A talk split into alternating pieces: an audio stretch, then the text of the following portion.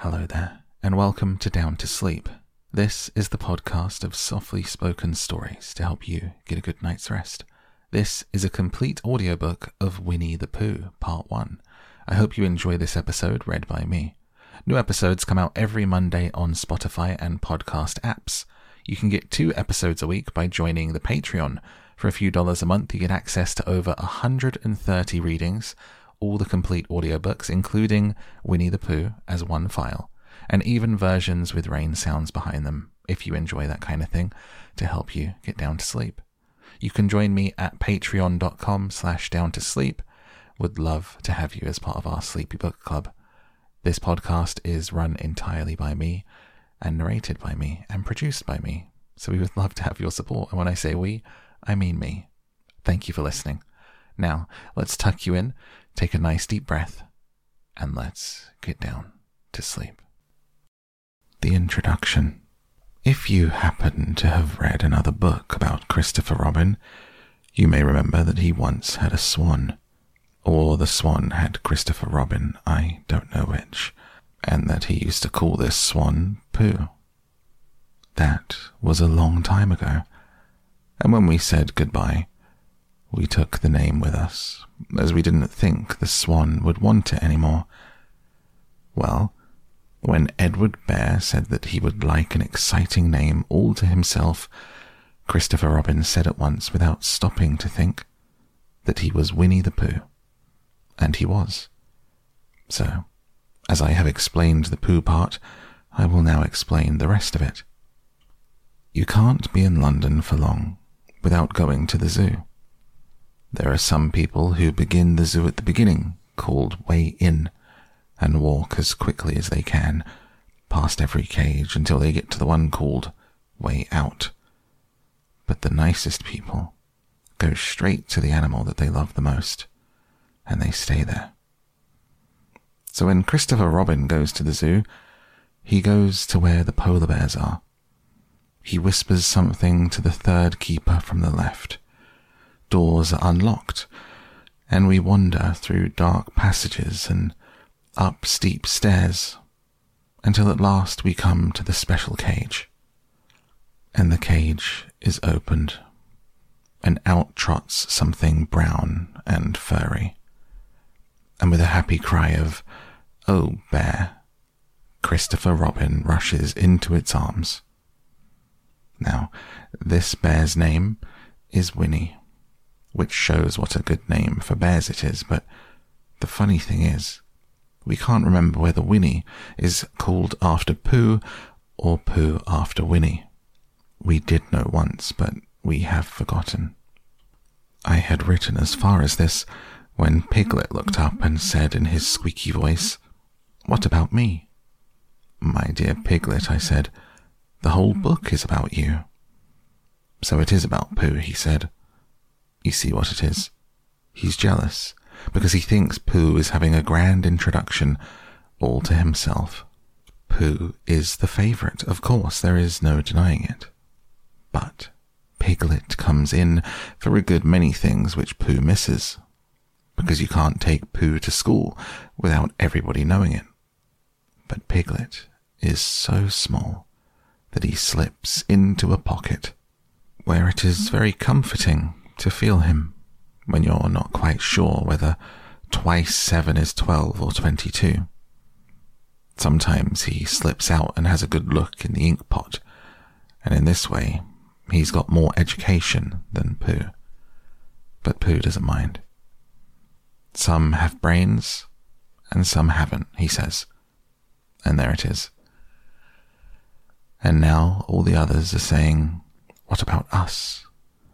So perhaps the best thing to do is to stop writing introductions and get on with the book.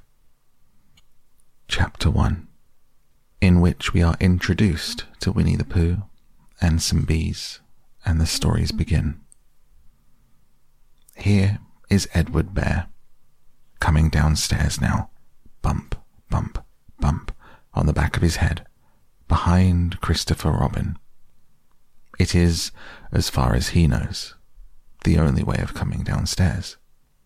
But sometimes he feels that there really is another way, If only he could stop bumping for a moment and think of it. And then he feels that perhaps there isn't. Anyhow, here he is at the bottom and ready to be introduced to you. Winnie the Pooh. When I first heard his name, I said, just as you were going to say, but I thought he was a boy. So did I, said Christopher Robin. Then you can't call him Winnie. I don't. But you said, he's Winnie the Pooh. Don't you know what the means? Ah, yes, now I do, I said quickly, and I hope you do too, because it's all the explanation that you are going to get. Sometimes Winnie the Pooh likes a game of some sort when he comes downstairs, and sometimes likes to sit quietly in front of the fire and listen to a story. What about a story? said Christopher Robin. What about a story? I said. Could you very sweetly tell Winnie the Pooh one? I suppose I could, I said. What sort of stories does he like? About himself, because he's that sort of bear. Oh, I see. So could you, very sweetly? I'll try, I said. So I tried. Once upon a time, a very long time ago now, about last Friday, Winnie the Pooh lived in a forest, all by himself, under the name of Sanders. What does under the name mean? asked Christopher Robin. It means he had the name over the door in gold letters and lived under it. Winnie the Pooh wasn't quite sure, said Christopher Robin. Now I am, said a growly voice. Then I will go on, said I. One day, when he was out walking, he came to an open place in the middle of the forest. And in the middle of this place was a large oak tree. And from the top of the tree there came a loud buzzing noise. Winnie the Pooh sat down at the foot of the tree. He put his head between his paws and he began to think. First of all, he said to himself, That buzzing noise means something. You don't get a buzzing noise like that, just buzzing and buzzing without its meaning something. If there's a buzzing noise, somebody's making a buzzing noise. And the only reason for making a buzzing noise that I know of is because you're a bee. Then he thought for another long time and said, and the only reason for being a bee that I know of is making honey. And then he got up and said, and the only reason for making honey is so as I can eat it. So he began to climb the tree. He climbed and he climbed and he climbed, and as he climbed, he sang a little song to himself, and it went like this isn't it funny how a bear likes honey? Buzz, buzz, buzz. I wonder why he does. Then he climbed a little further, and a little further, and then just a little further. By that time, he had thought of another song. It's a very funny thought that if bears were bees, they'd build their nests at the bottom of trees and that being so, if the bees were bears, we shouldn't have to climb up all these stairs. He was getting rather tired by this time, so that's why he sang a complaining song. He was nearly there now, and if he just stood on that branch, crack. Oh, help, said Pooh, as he dropped ten feet on the branch below him. If only I hadn't, he said as he bounced twenty feet onto the next branch. You see what I meant to do, he explained, as he turned, head over heels, and crashed onto another branch thirty feet below. What I meant to do, of course, it was rather, he admitted as he slithered very quickly through the next six branches. It all comes, I suppose, he decided, as he said goodbye to the last branch, spun round three times, and flew gracefully into a bush. It all comes of liking honey so much.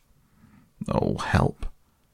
He crawled out of the bush, brushed the prickles from his nose, and began to think again. And the first person that he thought of was Christopher Robin. Was that me? said Christopher Robin in an awed voice, hardly daring to believe it. That was you. Christopher Robin said nothing, but his eyes got larger and larger, and his face got pinker and pinker. So Winnie the Pooh went round to his friend Christopher Robin, who lived behind a green door in another part of the forest. Good morning, Christopher Robin, he said. Good morning, Winnie the Pooh, said you. I wonder if you've got such a thing as a balloon about you. A balloon? Yes. I just said to myself coming along, I wonder if Christopher Robin has such a thing as a balloon about him. I just said to myself, thinking of balloons and wondering. What do you want a balloon for? you said. Winnie the Pooh looked round to see that nobody was listening. He put his paw to his mouth and said in a deep whisper, Honey. But you don't get honey with balloons. I do, said Pooh. Well, it just happened that you had been to a party the day before at the house of your friend Piglet, and you had balloons at the party. You had had a big green balloon, and one of Rabbit's relations had had a big blue one, and had left it behind, being really too young to go to a party at all. And so you had brought the green one and the blue one home with you. Which one would you like? you asked Pooh. He put his head between his paws and thought very carefully. It's like this, he said.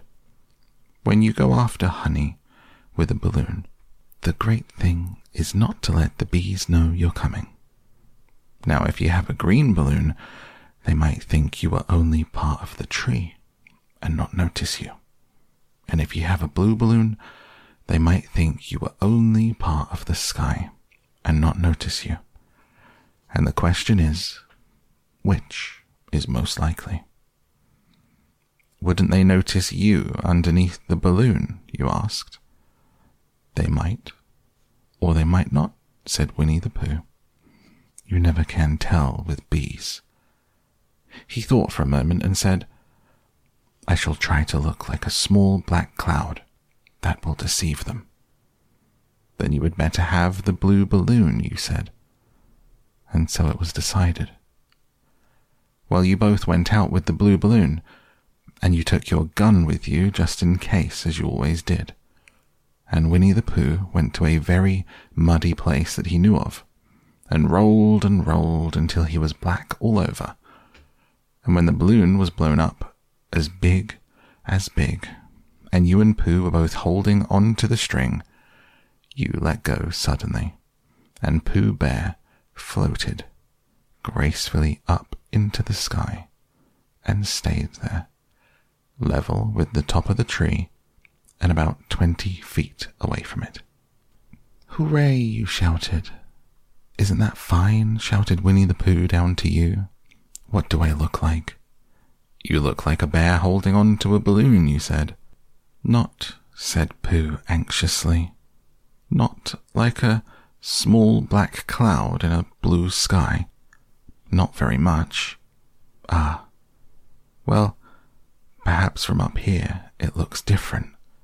And as I say, you never can tell with bees. There was no wind to blow him nearer to the tree. So there he stayed. He could see the honey, he could smell the honey, but he couldn't quite reach the honey. After a little while, he called down to you. Christopher Robin, he said in a loud whisper. Hello? Think the bees suspect something. What sort of thing? I don't know, but something tells me they're suspicious. Perhaps they think you're after their honey. It may be that. You never can tell with bees. There was another little silence, and then he called down to you again. Christopher Robin? Yes. Have you an umbrella in your house? I think so. I wish you would bring it out here and walk up and down with it, and look up at me every now and then and say, Tut tut, it looks like rain. I think if you did that, it would help the deception which we are practicing on these bees. Well, you laughed to yourself. Silly old bear. But you didn't say it aloud because you were so fond of him, and you went home for your umbrella. Oh, there you are, called down Winnie the Pooh as soon as you got back to the tree. I was beginning to get anxious. I have discovered that the bees are now definitely suspicious. Shall I put my umbrella up? he said. Yes, but wait a moment. We must be practical. The important bee to deceive is the queen bee. Can you see which is the queen bee from down there? No. A pity. Well, now, if you walk up and down with your umbrella saying, Tut tut, it looks like rain, I shall do what I can by singing a little cloud song, such as a cloud might sing. Okay, go. So while you walked up and down and wondered if it would rain, Winnie the Pooh sang this song. How sweet to be a cloud floating in the blue. Every little cloud always sings aloud. How sweet to be a cloud floating in the blue. It makes him very proud to be a little cloud. The bees were still buzzing, suspiciously as ever. Some of them indeed left their nests and flew all around the cloud as it began the second verse of this song. And one bee sat down on the nose of the cloud for a moment and then got up again. Christopher, ow, Robin, called out the cloud. Yes, I have just been thinking, and I've come to a very important decision. These are the wrong sort of bees. Are they? Quite the wrong sort. So I think they would make the wrong sort of honey, shouldn't you? Would they? Yes, so I think I shall come down. How? asked you. Winnie the Pooh hadn't thought about this. If he let go of the string, he would fall, bump, and he didn't like the idea of that. So he thought for a long time. And then he said, Christopher Robin, you must shoot the balloon with your gun. Have you got your gun? Of course I have, you said. But if I do that, it will spoil the balloon, you said. But if you don't, said Pooh, I shall have to let go, and that would spoil me. When he put it like this, you saw how it was, and you aimed very carefully at the balloon, and fired. Ow, said Pooh. Did I miss? you asked. You didn't exactly miss, said Pooh, but you missed the balloon. I'm so sorry, you said, and you fired again. And this time you hit the balloon, and the air came slowly out, and Winnie the Pooh floated down to the ground. His arms were so stiff from holding on to the string of the balloon all that time that they stayed up straight in the air for more than a week. Whenever a fly came and settled on his nose, he had to blow it off. And I think, but I'm not sure, that that is why he was always called Pooh. Is that the end of the story? asked Christopher Robin. Well, that's the end of that one. There are others. About Pooh and me. And Piglet. And Rabbit. And all of you. Don't you remember? I do remember. And then when I try to remember, I forget. That day when Pooh and Piglet tried to catch the heffalump? They didn't catch it, did they? No. Pooh couldn't, because he hasn't any brain. Did I catch it? Well, that comes into the story. Christopher Robin nodded. I do remember, he said. Only Pooh doesn't very well, so that's why he likes having it told to him again, because then it's a real story, and not just a remembering. That's just how I feel, I said.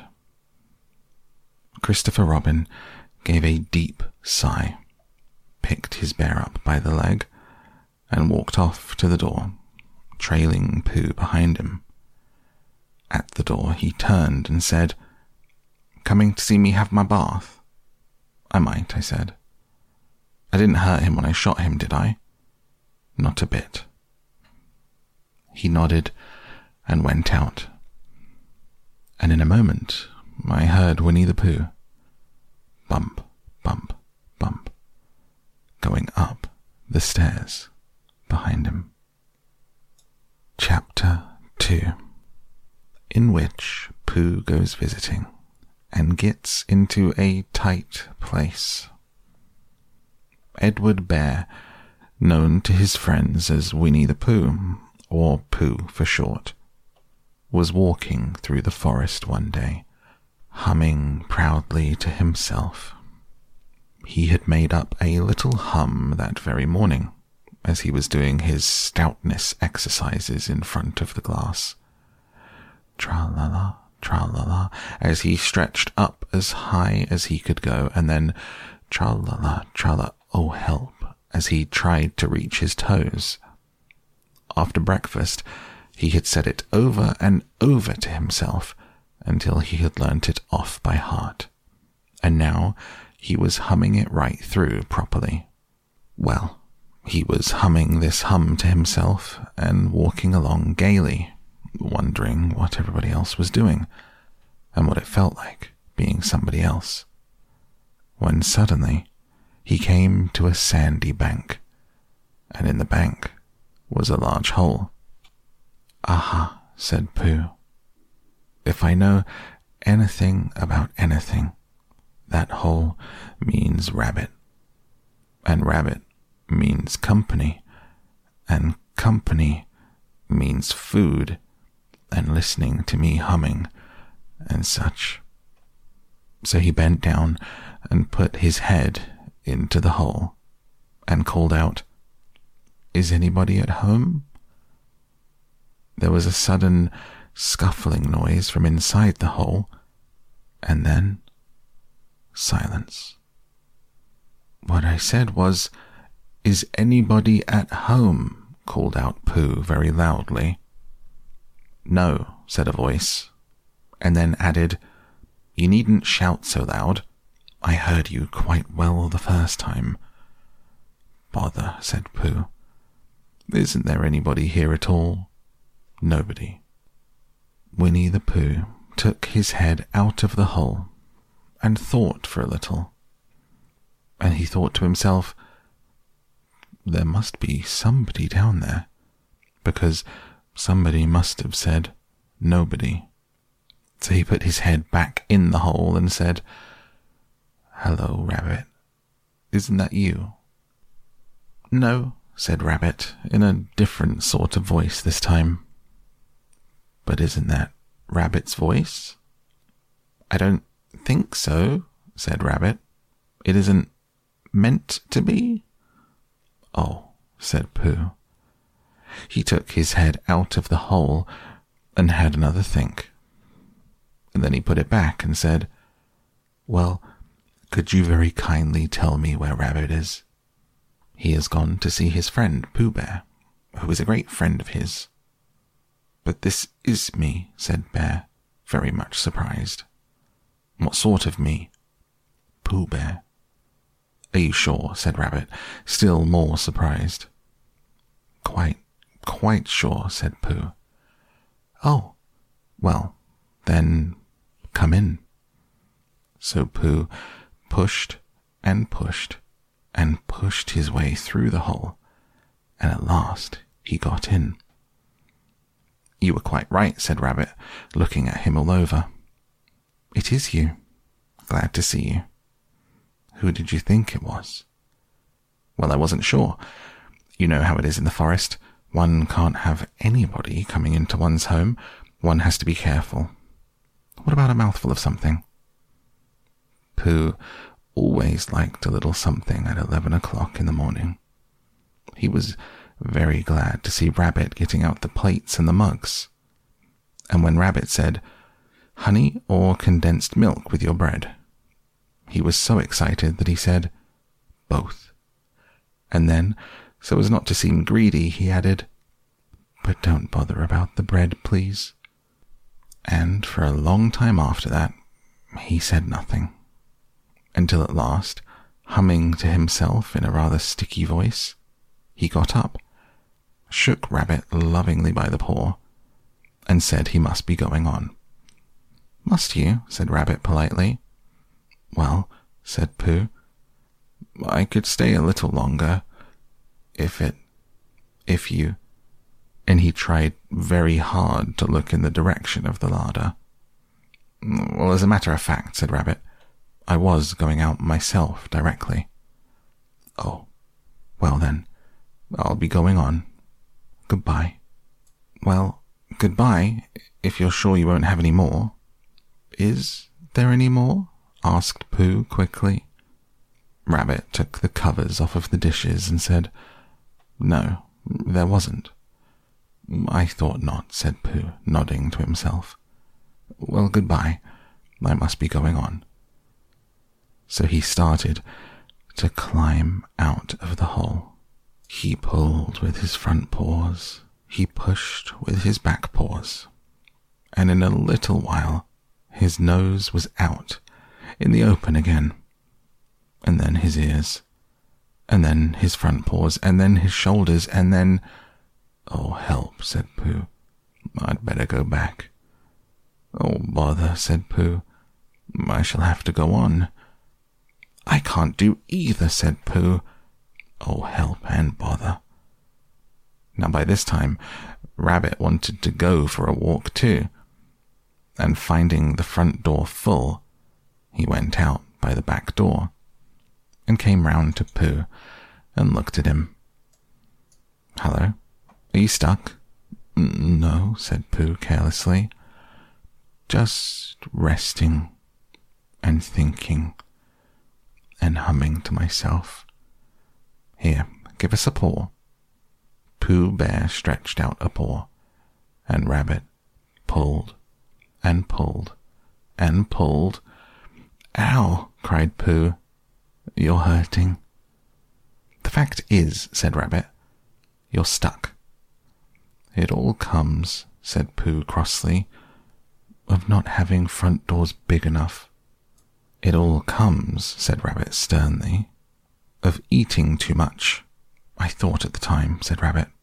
Only I didn't like to say anything, said Rabbit.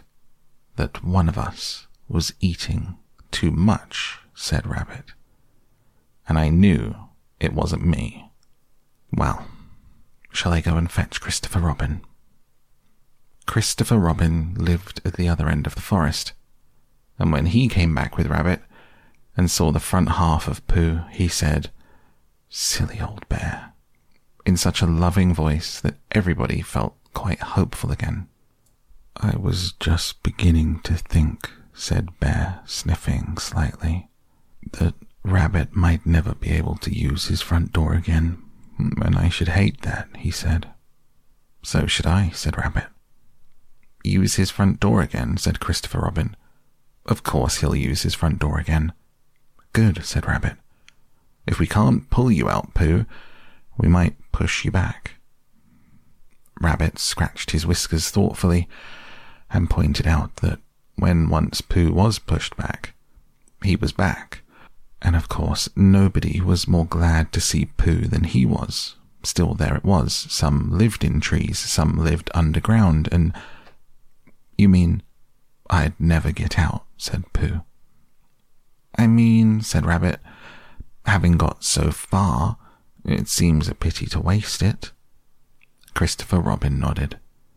Then there's only one thing to be done, he said. We shall have to wait for you to get thin again. How long does getting thin take? asked Pooh anxiously. About a week, I should think. But I can't stay here for a week. You can stay here all right, silly old bear. It's getting you out which is so difficult. We'll read to you, said Rabbit cheerfully. And I hope it won't snow, he added. And I say, old fellow, you're taking up a good deal of room in my house. Do you mind if I use your back legs as a towel horse? Because I mean, there they are, doing nothing. And it would be very convenient just to hang towels on them. A week, said Pooh gloomily. What about meals? I'm afraid no meals, said Christopher Robin, because of getting thin quicker. But we will read to you. Bear began to sigh, and then found he couldn't because he was so tightly stuck. And a tear rolled down his eye as he said, Would you read a sustaining book, such as would help and comfort a wedged bear in great tightness? So, for a week, Christopher Robin read that sort of book at the north end of Pooh, and Rabbit hung his washing on the south end. And in between, Bear felt himself getting slenderer and slenderer. And at the end of the week, Christopher Robin said, Now. So he took hold of Pooh's front paws, and Rabbit took hold of Christopher Robin. And all Rabbit's friends and relations took a hold of Rabbit, and they all pulled together. And for a long time, Pooh only said, ow, and oh. And then, all of a sudden, he said, pop, just as if a cork were coming out of a bottle. And Christopher Robin and Rabbit and all of Rabbit's friends and relations went head over heels backwards, and on top of them came Winnie the Pooh free. So, with a nod of thanks to his friends, he went on with his walk through the forest, humming proudly to himself. But Christopher Robin looked after him lovingly and said to himself, Silly old bear. Chapter 3 In which Pooh and Piglet go hunting and nearly catch a woozle. The piglet lived in a very grand house in the middle of a beech tree, and the beech tree was in the middle of the forest, and the piglet lived in the middle of the house. Next to his house was a piece of broken board which had Trespassers W on it. When Christopher Robin asked the piglet what it meant, he said it was his grandfather's name and had been in the family for a long time. Christopher Robin said you couldn't be called Trespassers W. And Piglet said, yes, you could, because his grandfather was. And it was short for Trespassers Will, which was short for Trespassers William, and his grandfather had had two names in case he lost one Trespassers after an uncle, and William after Trespassers. I've got two names, said Christopher Robin carelessly. Well, there you are, that proves it, said Piglet. One fine winter's day, when Piglet was brushing away the snow in front of his house, he happened to look up, and there was Winnie the Pooh. Pooh was walking round and round in a circle, thinking of something else. And when Piglet called to him, he just went on walking. Hello, said Piglet. What are you doing? Hunting, said Pooh. Hunting what? Tracking something, said Winnie the Pooh very mysteriously. Tracking what? said Piglet, coming closer. That's just what I ask myself. I ask myself, what? What do you think you'll answer? I shall have to wait until I catch up with it, said Winnie the Pooh. Now look there. He pointed to the ground in front of him. What do you see there? Tracks, said Piglet. Paw marks. He gave a little squeak of excitement. Oh, Pooh, do you think it's a, a, a woozle? It may be, said Pooh. Sometimes it is, sometimes it isn't. You never can tell with paw marks. With these few words, he went on tracking, and Piglet, after watching him for a minute or two, ran after him. Winnie the Pooh had come to a sudden stop and was bending over the tracks in a puzzled sort of way. What's the matter? asked Piglet. It's a very funny thing, said Bear. But there seems to be two animals now. This, whatever it was, has been joined by another, whatever it is, and the two of them are now proceeding in company. Would you mind coming with me, Piglet, in case they turn out to be hostile animals? Piglet scratched his ear in a nice sort of way and said that he had nothing to do until Friday and would be delighted to come in case it really was a woozle. You mean in case it really is two woozles, said Winnie the Pooh. And Piglet said that anyhow he had nothing to do until Friday, so off they went together. There was a small spinney of larch trees just here, and it seemed as if the two woozles, if that is what they were, had been going round this spinney.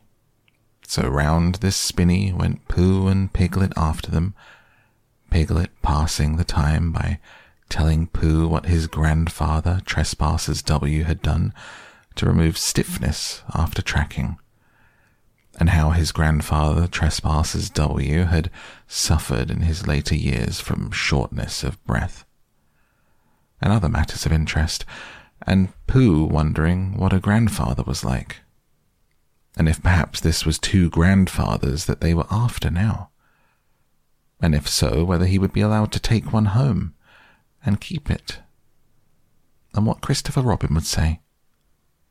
And still the tracks went on in front of them Suddenly, Winnie the Pooh stopped and pointed excitedly in front of him.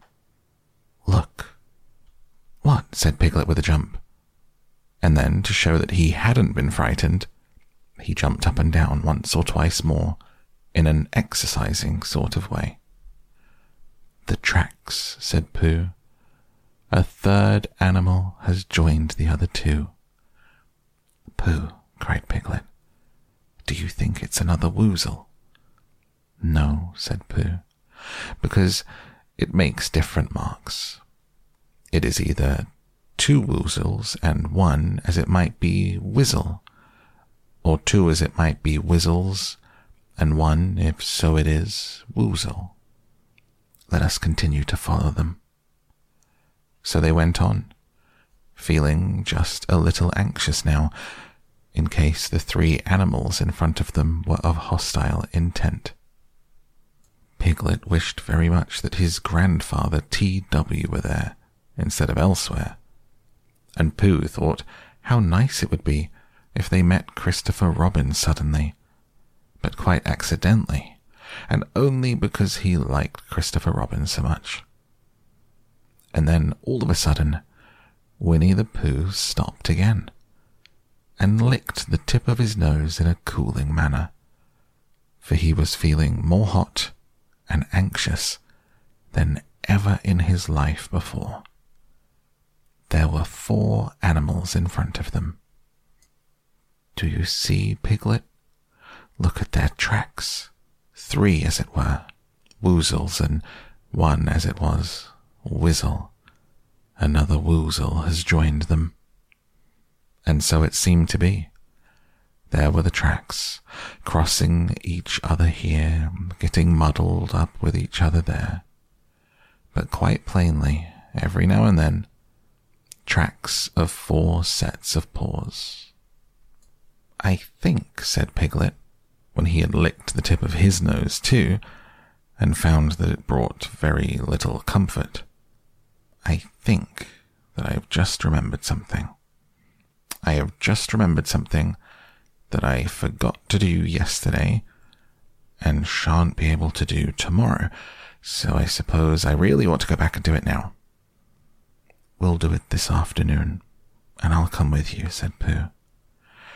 It isn't the sort of thing you can do in an afternoon, said Piglet quickly. It's a very particular morning thing that has to be done in the morning, and if possible, between the hours of. What would you say the time was? About twelve, said Winnie the Pooh, looking at the sun. Between, as I was saying, the hours of twelve and twelve five. So really, dear old Pooh, if you'll excuse me. What's that? Pooh looked up at the sky, and then, as he heard a whistle again, he looked up into the branches of a big oak tree, and then he saw a friend of his. It's Christopher Robin, he said. Ah, then you'll be all right, said Piglet. You'll be quite safe with him. Goodbye. And he trotted off home as quickly as he could, very glad to be out of all danger again. Christopher Robin came slowly down his tree. Silly old bear, he said. What were you doing? First you went round the spinney twice by yourself. Then Piglet ran after you, and you went around again together. And then you were just going around for a fourth time. Wait a moment, said Winnie the Pooh, holding up his paw. He sat down and thought in the most thoughtful way that he could think. He fitted his paw into one of the tracks, scratched his nose twice, and stood up. Yes, said Winnie the Pooh.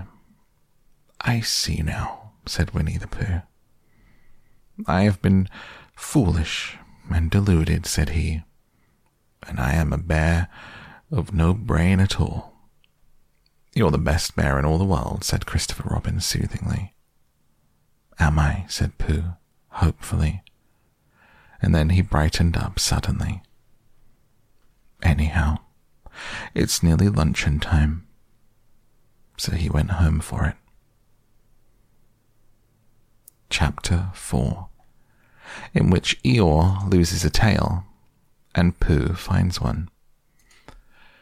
The old grey donkey Eeyore stood by himself in a thistly corner of the forest. His front feet well apart, his head on one side, and thought about things. Sometimes he thought sadly to himself, Why? And sometimes he thought, Wherefore? And sometimes he thought, Inasmuch as which and sometimes he didn't quite know what he was thinking about. So when Winnie the Pooh came stumping along, Eeyore was very glad to be able to stop thinking for a little, in order to say, How do you do? in a gloomy manner to him. And how are you? said Winnie the Pooh. Eeyore shook his head from side to side. Not very how, he said. I don't seem to have felt at all how for a long time. Dear, dear, said Pooh, I'm sorry about that. Let's have a look at you. So Eeyore stood there, gazing sadly at the ground, and Winnie the Pooh walked all around him once. Why, what's happened to your tail? he said in surprise. What has happened to it? Said Eeyore. It isn't there. Are you sure? Well, either a tail is there, or it isn't there. You can't make a mistake about it, and yours isn't there. Then what is? Nothing. Let's have a look, said Eeyore. And he turned slowly around to the place where his tail had been a little while ago. And then finding that he couldn't catch it up, he turned around the other way until he came back to where he was at first. He put his head down and looked between his legs, and at last he said, with a long, sad sigh, I believe you're right. Of course I'm right, said Pooh. That accounts for a good deal, said Eeyore gloomily. It explains everything. No wonder. You must have left it somewhere, said Winnie the Pooh. Somebody must have taken it, said Eeyore. How like them, he added, after a long silence. Pooh felt that he ought to say something helpful about it, but didn't quite know what. So he decided to do something helpful instead. Eeyore, he said solemnly, I, Winnie the Pooh, will find your tail for you. Thank you, Pooh, answered Eeyore. You're a real friend, not like some. So Winnie the Pooh went off to find Eeyore's tail. It was a fine spring morning in the forest as he started out. Little soft clouds played happily in a blue sky, skipping from time to time in front of the sun, as if they had come to put it out, and then sliding away suddenly so that the next might have his turn. Through them and between them the sun shone bravely. A copse which had worn its furs all the year round seemed old and dowdy now, besides new green lace, which the beeches had put on so prettily. Through copse and spinney marched Bear, down open slopes of gorse and heather, over rocky beds of streams and up steep banks of sandstone into the heather again, and so at last, tired and hungry, to the hundred acre wood for it was in the hundred acre wood that Owl lived. And if anyone knows anything about anything, said Bear to himself, it's Owl who knows something about something. Or my name's not Winnie the Pooh, which it is. So there you are. Owl lived at the Chestnuts, an old world residence of great charm, which was grander than anybody else's, or seemed so to Bear, because it had both a knocker and a bell pull. Underneath the knocker there was a notice which said, Please ring if an answer is required. Underneath the bell pull there was a notice which said, Please knock if an answer is not required.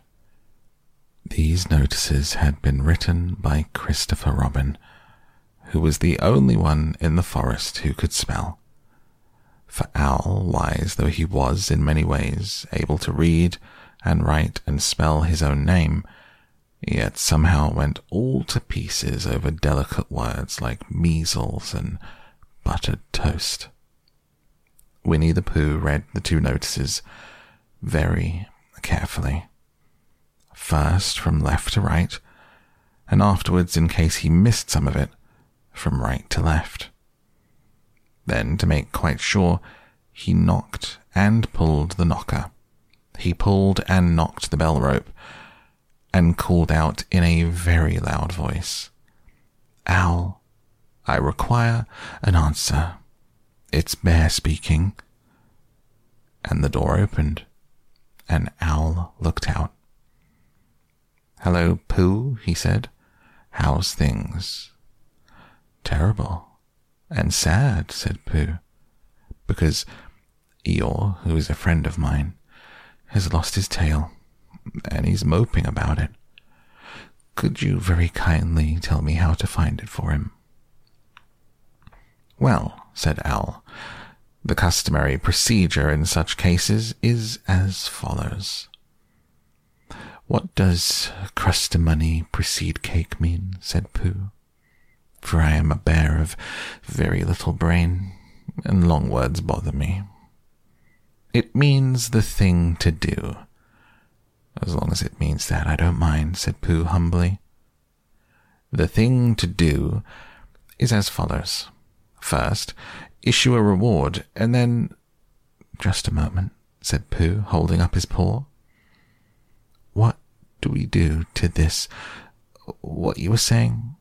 You sneezed as you were going to tell me. I didn't sneeze. Yes, you did, Owl.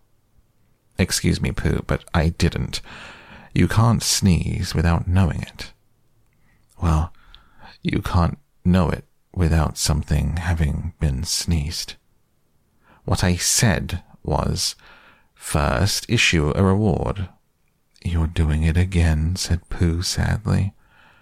A reward, said the owl very loudly. We write a notice to say that we will give a large something to anybody who finds Eeyore's tail. I see, I see, said Pooh, nodding his head. Talking about large somethings, he went on dreamily. I generally have a small something about now, about this time in the morning. He looked wistfully at the cupboard in the corner of Owl's parlor. Just a mouthful of condensed milk or what not. Perhaps a lick of honey. Well, then, said Owl, we write out this notice and we put it up all over the forest. A lick of honey, murmured the bear to himself, or, or not, as the case may be. He gave a deep sigh and tried very hard to listen to what Owl was saying. But Owl went on and on, using longer and longer words, until at last he came back to where he started, and he explained that the person to write out this notice was Christopher Robin. It was he who wrote the ones on my front door for me. Did you see them, Pooh? For some time now, Pooh had been saying yes and no in turn with his eyes shut, to all that Owl was saying. And having said, Yes, yes, the last time, he said, No, not at all, without really knowing what Owl was talking about. Didn't you see them? said the Owl, a little surprised. Come and look at them now. So they went outside. And Pooh looked at the knocker and the notice below it. He looked at the bell rope and the notice below it and the more he looked at the bell rope, the more he felt that he had seen something like it somewhere else, some time before. Handsome bell rope, isn't it? said the owl. Pooh nodded. Reminds me of something, he said. But I can't think what. Where did you get it? I just came across it in the forest. It was hanging over a bush, and I thought at first somebody lived there, so I rang it. And nothing happened. And then I rang it again very loudly, and it came off in my hand. And as nobody seemed to want it, I took it home, and Owl, said Pooh solemnly, you made a mistake. Somebody did want it. Who? Eeyore. My dear friend Eeyore. He was fond of it. Fond of it? Attached to it, said Winnie the Pooh sadly. So with these words he unhooked it and carried it back to Eeyore. And when Christopher Robin had nailed it on in its right place again, Eeyore frisked about the forest waving his tail so happily that Winnie the Pooh came over all funny and had to hurry home for a little snack of something to sustain him. Wiping his mouth half an hour afterwards, he sang to himself proudly. Who found the tail?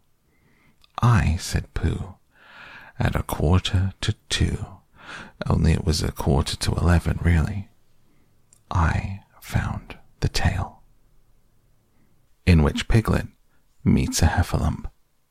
One day, when Christopher Robin and Winnie the Pooh and Piglet were all talking together, Christopher Robin finished the mouthful he was eating and said carelessly, I saw a heffalump today, Piglet. What was it doing? asked Piglet.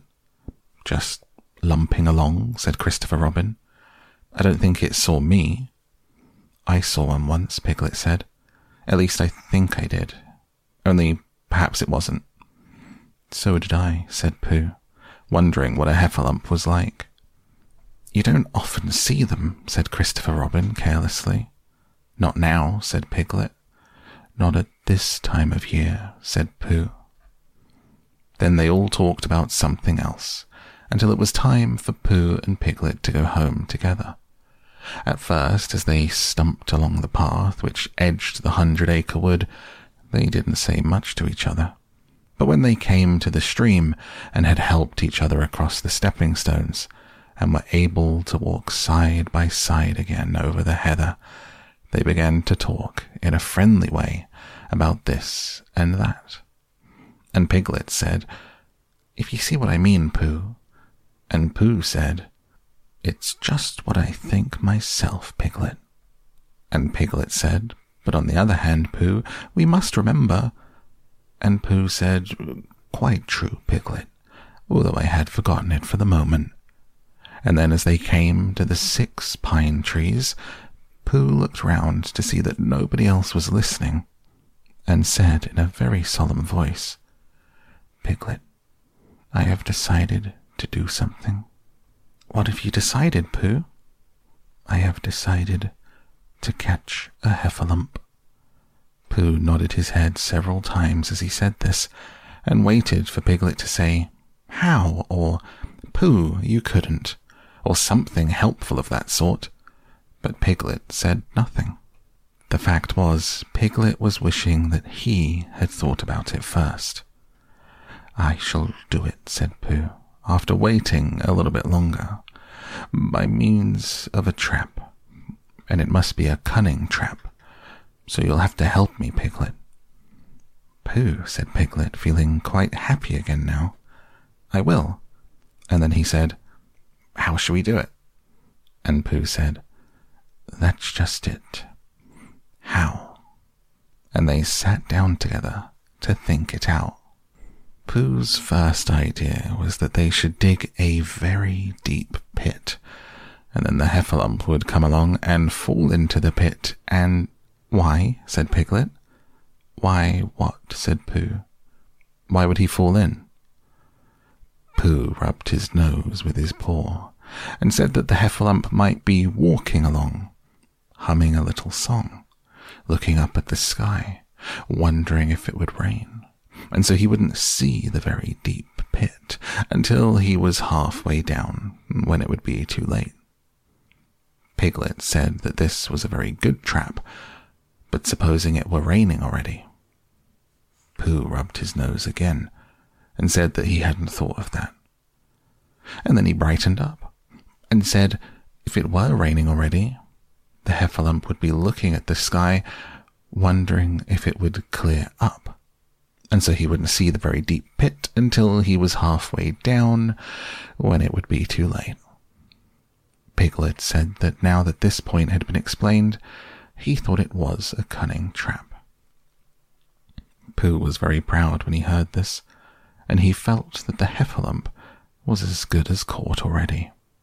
But there was just one other thing which had to be thought about, and it was this where should they dig the very deep pit? Piglet said that the best place would be somewhere a heffalump was, just before he fell into it, only about a foot further on. But then he would see us digging it, said Pooh. Not if he was looking at the sky. He would suspect, said Pooh, if he happened to look down. He thought for a long time, and then added sadly, It isn't as easy as I thought. I suppose that's why heffalumps hardly ever get caught. That must be it, said Piglet. They sighed and got up, and when they had taken a few gorse prickles out of themselves, they sat down again. And all the time Pooh was saying to himself, If only I could think of something. For he felt sure that a very clever brain could catch a heffalump, if only he knew the right way to go about it. Suppose you wanted to catch me. How would you do it? he said to Piglet. Well, said Piglet, I should do it like this. I should make a trap, and I should put a jar of honey in the trap, and you would smell it, and you would go in after it, and. And I would go in after it, said Pooh excitedly. Only very carefully, so as not to hurt myself and I would get to the jar of honey, and I should lick round the edges first of all, pretending that there wasn't any more, you know. And then I should walk away and think about it a little. And then I should come back and start licking in the middle of the jar, and then. Yes, well, never mind about that. There you would be, and there I should catch you.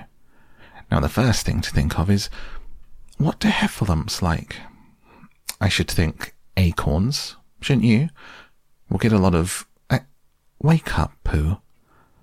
Pooh, who had gone into a happy dream, woke up with a start and said that honey was a much more trappy thing than acorns. Piglet didn't think so, and they were just going to argue about it when Piglet remembered that if they put acorns in the trap, he would have to find the acorns but if they put honey, then Pooh would have to give up some of his own honey. So he said, All right, honey then.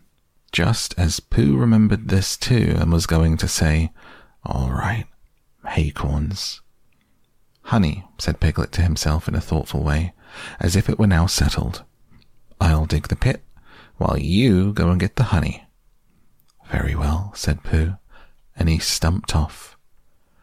As soon as he got home, he went to the larder. He stood on a chair and took down a very large jar of honey from the top shelf.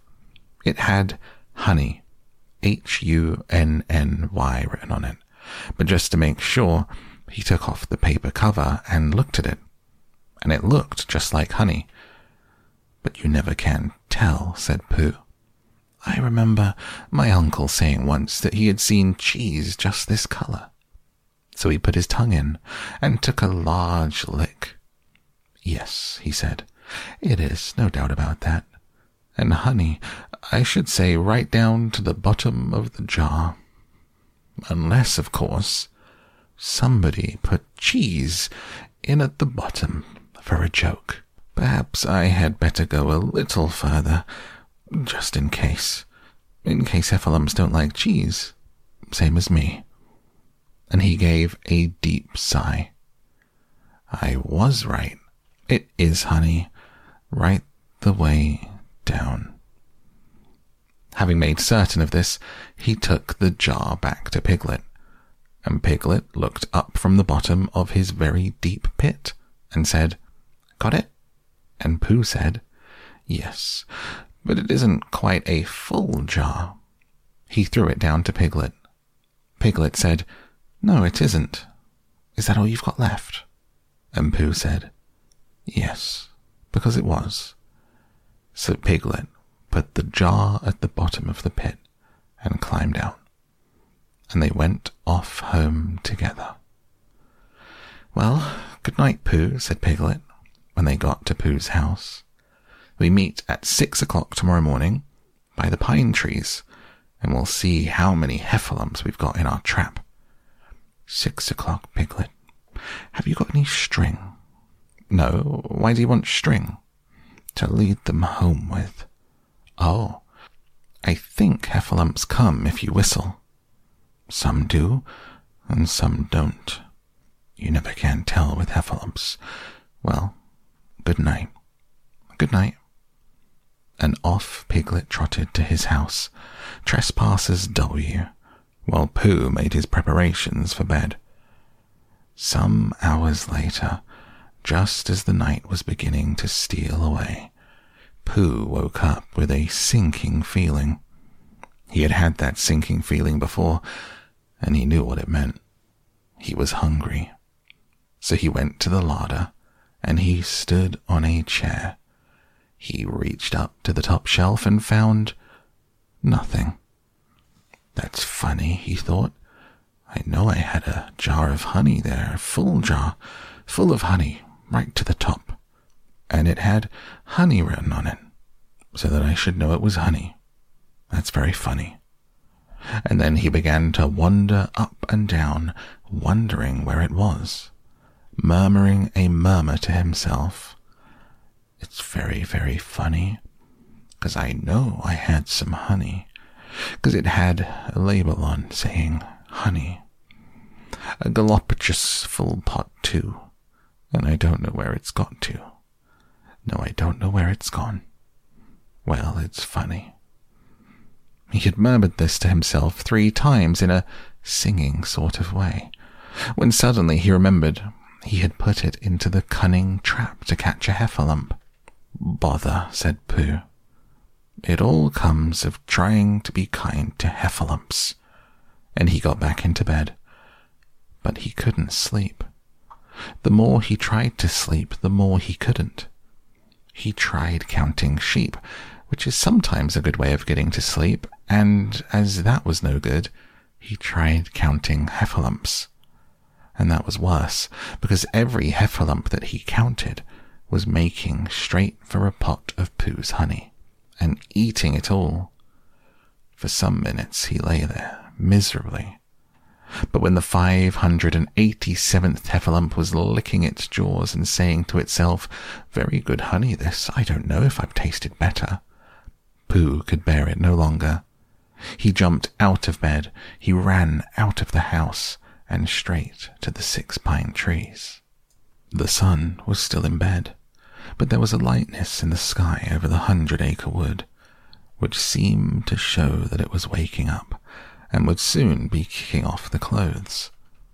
In the half light, the pine trees looked cold and lonely, and the very deep pit seemed deeper than it was, and Pooh's jar of honey at the bottom was something mysterious, a shape and no more. But as he got nearer to it, his nose told him that it was indeed honey, and his tongue came out and began to polish up his mouth ready for it. Bother, said Pooh as he got his nose inside the jar. A heffalump has been eating it. And then he thought a little and said, Oh, no. I did. I forgot. Indeed, he had eaten most of it, but there was a little left at the very bottom of the jar. He pushed his head right in and began to lick. By and by, Piglet woke up. As soon as he woke, he said to himself, Oh, and then said bravely, Yes, and then still more bravely, Quite so. But he didn't feel very brave, for the word which was really jiggeting about in his brain was heffalumps. What was a heffalump like? Was it fierce? Did it come when you whistled? How did it come? Was it fond of pigs? If it was fond of pigs, did it make any difference what sort of pig? Suppose it was fierce with pigs, would it make any difference if the pig had a grandfather called Trespassers William? He didn't know the answer to any of these questions, and he was going to see his first heffalump in about an hour from now. Of course, Pooh would be with him, and it was much more friendly with two. But suppose heffalumps were very fierce with pigs and bears. Wouldn't it be better to pretend that he had a headache and couldn't go up to Six Pines this morning? But suppose it was a very fine day, and there was no heffalump in the trap. Here he would be, in bed all the morning, simply wasting his time for nothing. What should he do? And then he had a clever idea. he would go very quietly to the six pine trees, peep very cautiously into the trap, and see if there was a heffalump there. And if there was, he would go back to bed, and if there wasn't, he wouldn't. So off he went. At first, he thought there wouldn't be a heffalump in the trap, and then he thought that there would. And as he got nearer, he was sure that there would, because he could hear it heffalumping about like anything. Oh dear, oh dear, oh dear, said Piglet to himself. He wanted to run away. But somehow, having got so near, he felt that he must just see what a heffalump was like. So he crept to the side of the trap and looked in. All the time, Winnie the Pooh had been trying to get the honey jar off his head. The more he shook it, the more tightly it stuck. Bother, he said. Oh, help. And mostly, ow. He tried bumping it against things, but as he couldn't see what he was bumping it against, it didn't help. He tried to climb out of the trap, but as he could see nothing but jar, and not much of that, he couldn't find his way. So at last he lifted his head, jar and all, and made a loud, roaring noise of sadness and despair. And it was at that moment that Piglet looked down. Help! Help! cried Piglet.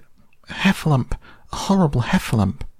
And he scampered off as hard as he could, still crying out, Help! Help! A horrible hoffalump! Hoff! Hoff! A hellable horrorlump! Hol! Hol! A hoffable hellerump!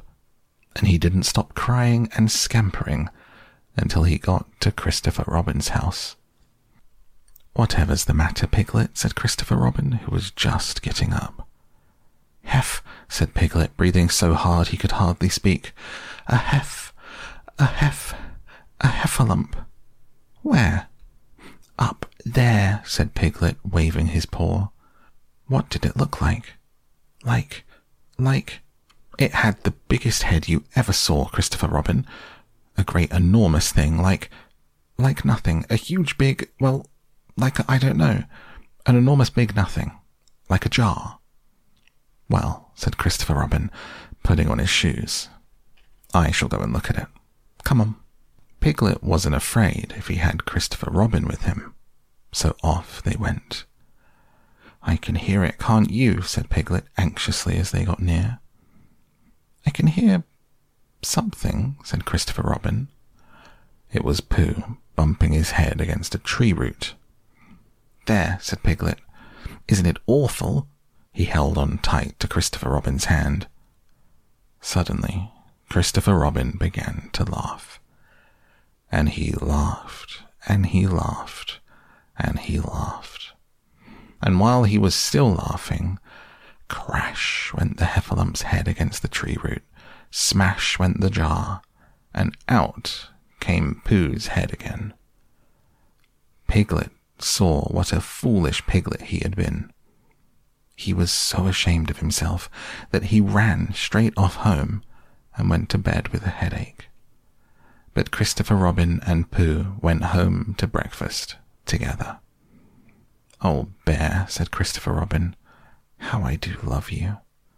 So do I, said Pooh. Chapter 6 In which Eeyore has a birthday and gets two presents.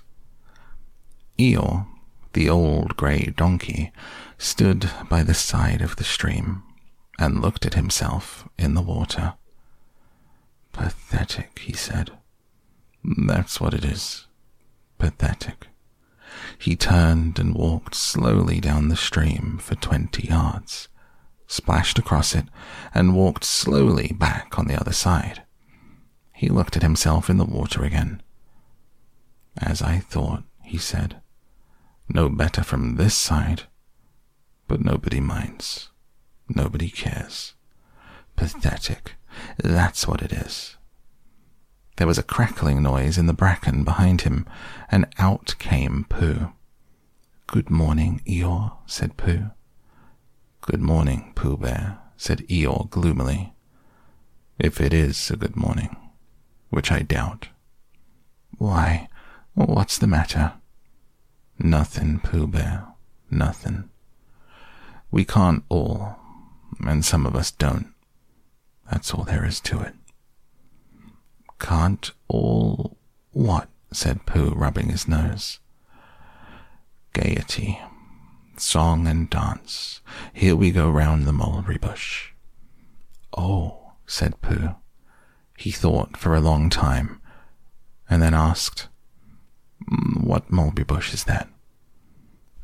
Bonhomie, went on Eeyore gloomily. French word meaning bonhomie. I'm not complaining, but there it is. Pooh sat down on a large stone and tried to think this out. It sounded to him like a riddle, and he was never very much good at riddles, being a bear of very little brain. So he sang Cottleston Pie instead. Cottleston, Cottleston, Cottleston Pie. A fly can't bird, but a bird can fly. Ask me a riddle, and I reply. Cottleston, Cottleston, Cottleston pie. That was the first verse, and when he had finished it, Eeyore didn't actually say that he didn't like it, so Pooh very kindly sang the second verse to him. Cottleston, Cottleston, Cottleston pie. A fish can't whistle, and neither can I. Ask me a riddle, and I reply, Cottleston, Cottleston, Cottleston pie. Eeyore still said nothing at all, so Pooh hummed the third verse quietly to himself. Cottleston, Cottleston, Cottleston pie. Wide as a chicken, I don't know why. Ask me a riddle, and I reply, Cottleston, Cottleston, Cottleston pie. That's right, said Eeyore. Sing. Umpty tiddly umpty too. Here we go gathering nuts in May. Enjoy yourself. I am, said Pooh. Some can, said Eeyore. Why, what's the matter? Is anything the matter? You seem so sad, Eeyore. Sad? Why should I be sad? It's my birthday, the happiest day of the year. Your birthday, said Pooh in great surprise. Of course it is. Can't you see? Look at all the presents I have had. He waved a foot from side to side. Look at my birthday cake. Candles, pink sugar. Pooh looked, first to the right and then to the left. Presents, said Pooh. Birthday cake. Where? Can't you see them? No, said Pooh. Neither can I, said Eeyore. Joke, he explained. Ha, ha. Pooh scratched his head, being a little puzzled by all of this. But is it really your birthday? he asked. It is. Oh, well, many happy returns of the day, Eeyore. And many happy returns to you, Pooh Bear. But it isn't my birthday. No, it's mine. But you said many happy returns. Well, why not? You don't always want to be miserable on my birthday, do you? Oh, I see, said Pooh. It's bad enough, said Eeyore, almost breaking down. Being miserable myself. What with no presents and no cake and no candles and no proper notice taken of me at all. But if everybody else is going to be miserable too, this was too much for Pooh. Stay there, he called to Eeyore as he turned and hurried back home as quick as he could, for he felt that he must get poor Eeyore a present of some sort at once, and he could always think of a proper one afterwards. Outside his house, he found Piglet jumping up and down, trying to reach the knocker. Hello, Piglet, he said. Hello, Pooh, said Piglet. What are you trying to do? I was trying to reach the knocker, said Piglet. I just came round, Let me do it for you, said Pooh kindly. He reached up and knocked at the door. I've just seen Eeyore, he began, and poor Eeyore is in a very sad condition because it's his birthday, and nobody's taken any notice of it. He's very gloomy. You know what Eeyore is, and there he was. And what a long time whoever lives here is answering this door. And he knocked again. But Pooh, said Piglet, it's your own house. Oh, said Pooh, so it is. Well, let's go in. So in they went. The first thing Pooh did was to go to the cupboard to see if he had a quite small jar of honey left, and he had, so he took it down. I'm giving this to Eeyore, he explained, as a present. What are you going to give? Couldn't I give it too? said Piglet. From both of us. No, said Pooh. That would not be a good plan. All right, I'll give him a balloon. I've got one left from my party. I'll go get it now, shall I? That, Piglet, is a very good idea. It's just what Eeyore wants to cheer him up. Nobody can be uncheered with a balloon. So off Piglet trotted, and in the other direction went Pooh with his jar of honey. It was a warm day, and he had a long way to go. He hadn't gotten more than halfway there when a sort of funny feeling began to creep all over him.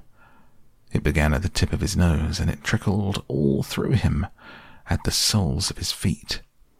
It was just as if somebody inside him was saying, Now then, Pooh, time for a little something. Dear, dear, said Pooh. I didn't know it was as late as that. So he sat down and took the top off his jar of honey. Lucky I brought this with me, he thought. Many a bear going out on a warm day like this would never have thought of bringing a little something with him. And he began to eat. Now let me see, he thought as he took the last lick of the inside of the jar. Where was I going? Ah, yes, Eeyore. He got up slowly. Suddenly, he remembered. He had eaten Eeyore's birthday present. Bother, said Pooh. What shall I do? I must give him something. For a little while, he couldn't think of anything. Then he thought, well, it's a very nice pot, even if there's no honey in it. If I washed it clean and got somebody to write a happy birthday on it, Eeyore could keep things in it, which might be useful. So as he was passing the hundred acre wood, he went inside to call on Owl, who lived there. Good morning, Owl, he said. Good morning, Pooh, said Owl. Many happy returns of Eeyore's birthday, said Pooh. Oh, is that what it is? What are you giving him, Owl? What are you giving him, Pooh? I'm giving him a useful pot to keep things in, and I wanted to ask you. Is this it? said Owl, taking it out of Pooh's paw. Yes, and I wanted to ask you. Somebody's been keeping honey in it, said Owl. You can keep anything in it, said Pooh earnestly. It's very useful like that. And I wanted to ask you, you ought to write happy birthday on it. That was what I wanted to ask you, said Pooh because my spelling is wobbly. It's good spelling, but it wobbles. The letters get in the wrong places. Would you write a happy birthday on it for me? It's a nice pot, said Owl, looking at it all around. Couldn't I give it too, from both of us? No, said Pooh. That would not be a very good plan. Now, I'll wash it first, and then you can write on it. He washed the pot out and dried it, while Owl licked the end of his pencil and wondered how to spell birthday. Can you read, Pooh? he asked, a little anxiously. There's a notice about knocking and ringing outside my door, which Christopher Robin wrote. Could you read it? Christopher Robin told me what it said, and then I could. Well, I'll tell you what this says, and then you'll be able to.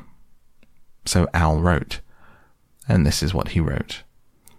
Hippy pappy bithida bitter birthday.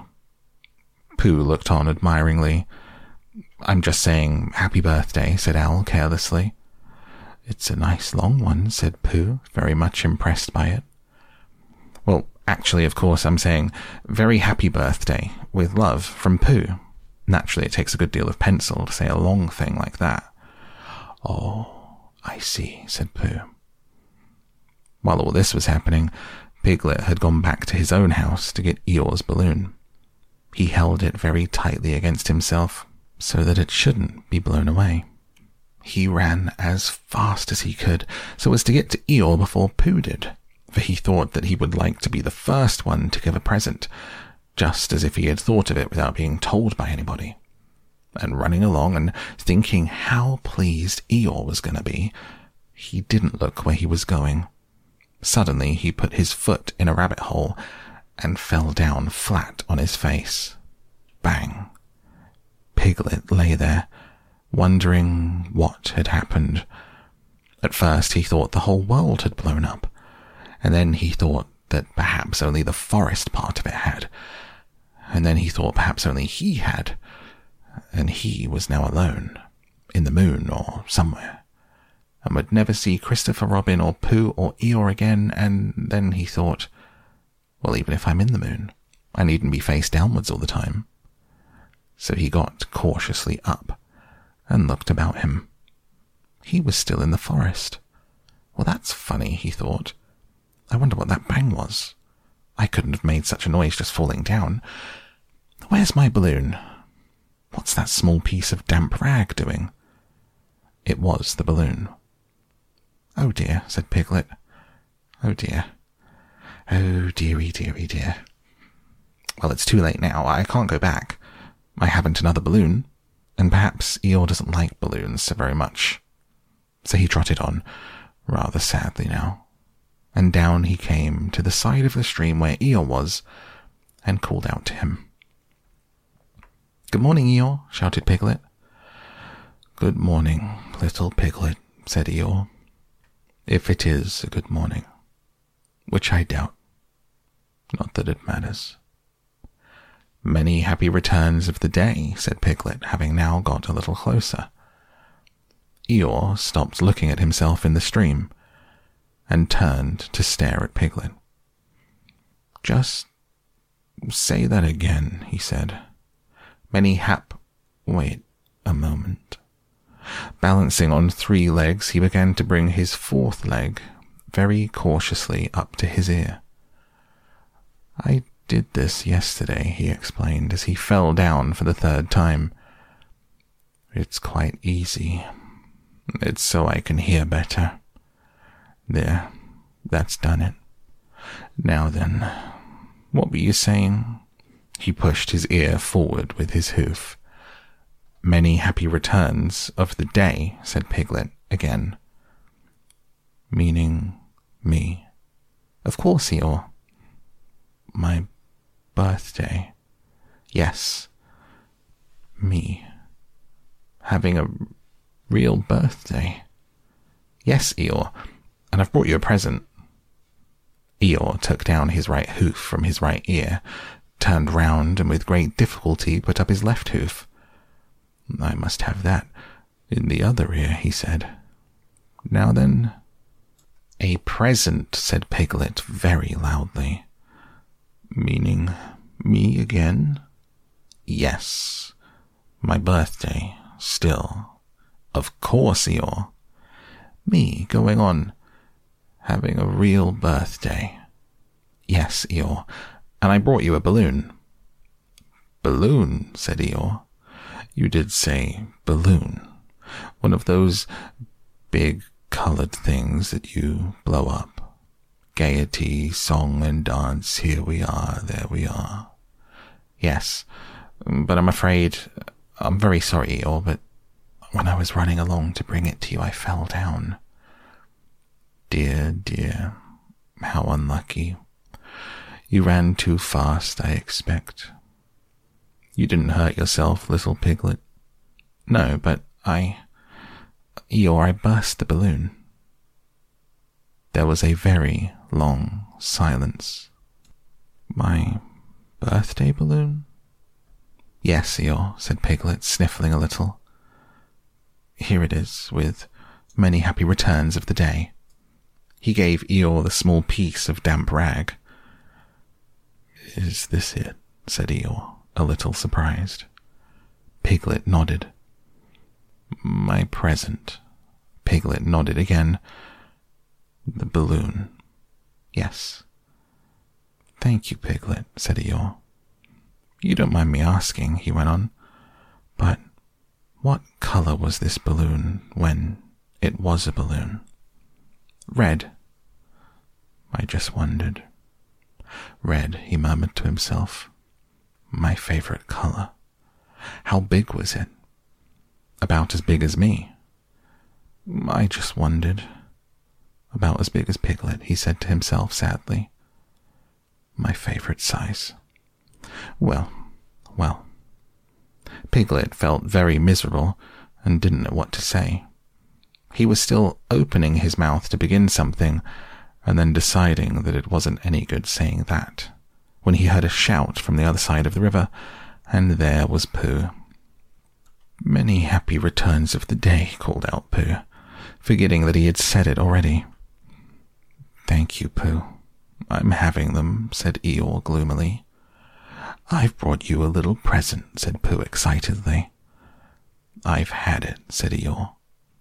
Pooh had now splashed across the stream to Eeyore, and Piglet was sitting a little way off, his head in his paws, snuffling to himself. It's a useful pot, said Pooh. Here it is, and it's got a very happy birthday with love from Pooh written on it. That's what all the writing is. It's for putting things in. There. When Eeyore saw the pot, he became quite excited. Why, he said, I believe my balloon will just go into that pot. Oh no, said Pooh. Balloons are much too big to go into pots. What you do with a balloon is you hold the balloon. Not mine, said Eeyore proudly.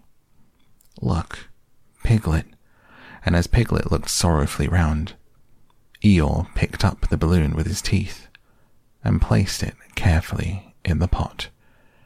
Picked it out, put it on the ground, picked it up again, and put it carefully back. So it does, said Pooh. It goes in. So it does, said Piglet. And it comes out. Doesn't it? said Eeyore.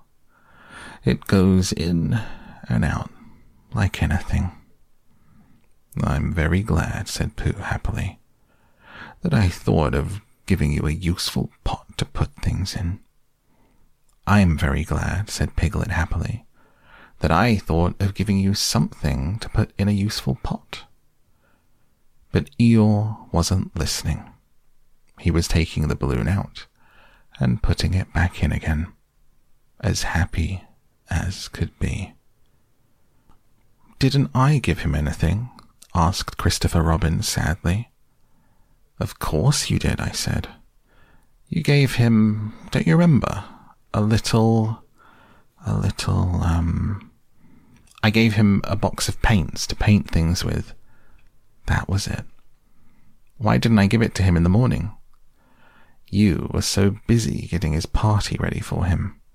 He had a cake with icing on the top, and three candles, and his name in pink sugar. Yes, I remember, said Christopher Robin. The end. And that is where we close the book tonight on this episode of Down to Sleep. You can hear part two next Monday here on Spotify or whichever podcast app you were listening on. If you would like to hear the rest right now and hear all of Winnie the Pooh as a complete audiobook, join me on Patreon at patreon.com slash down to sleep.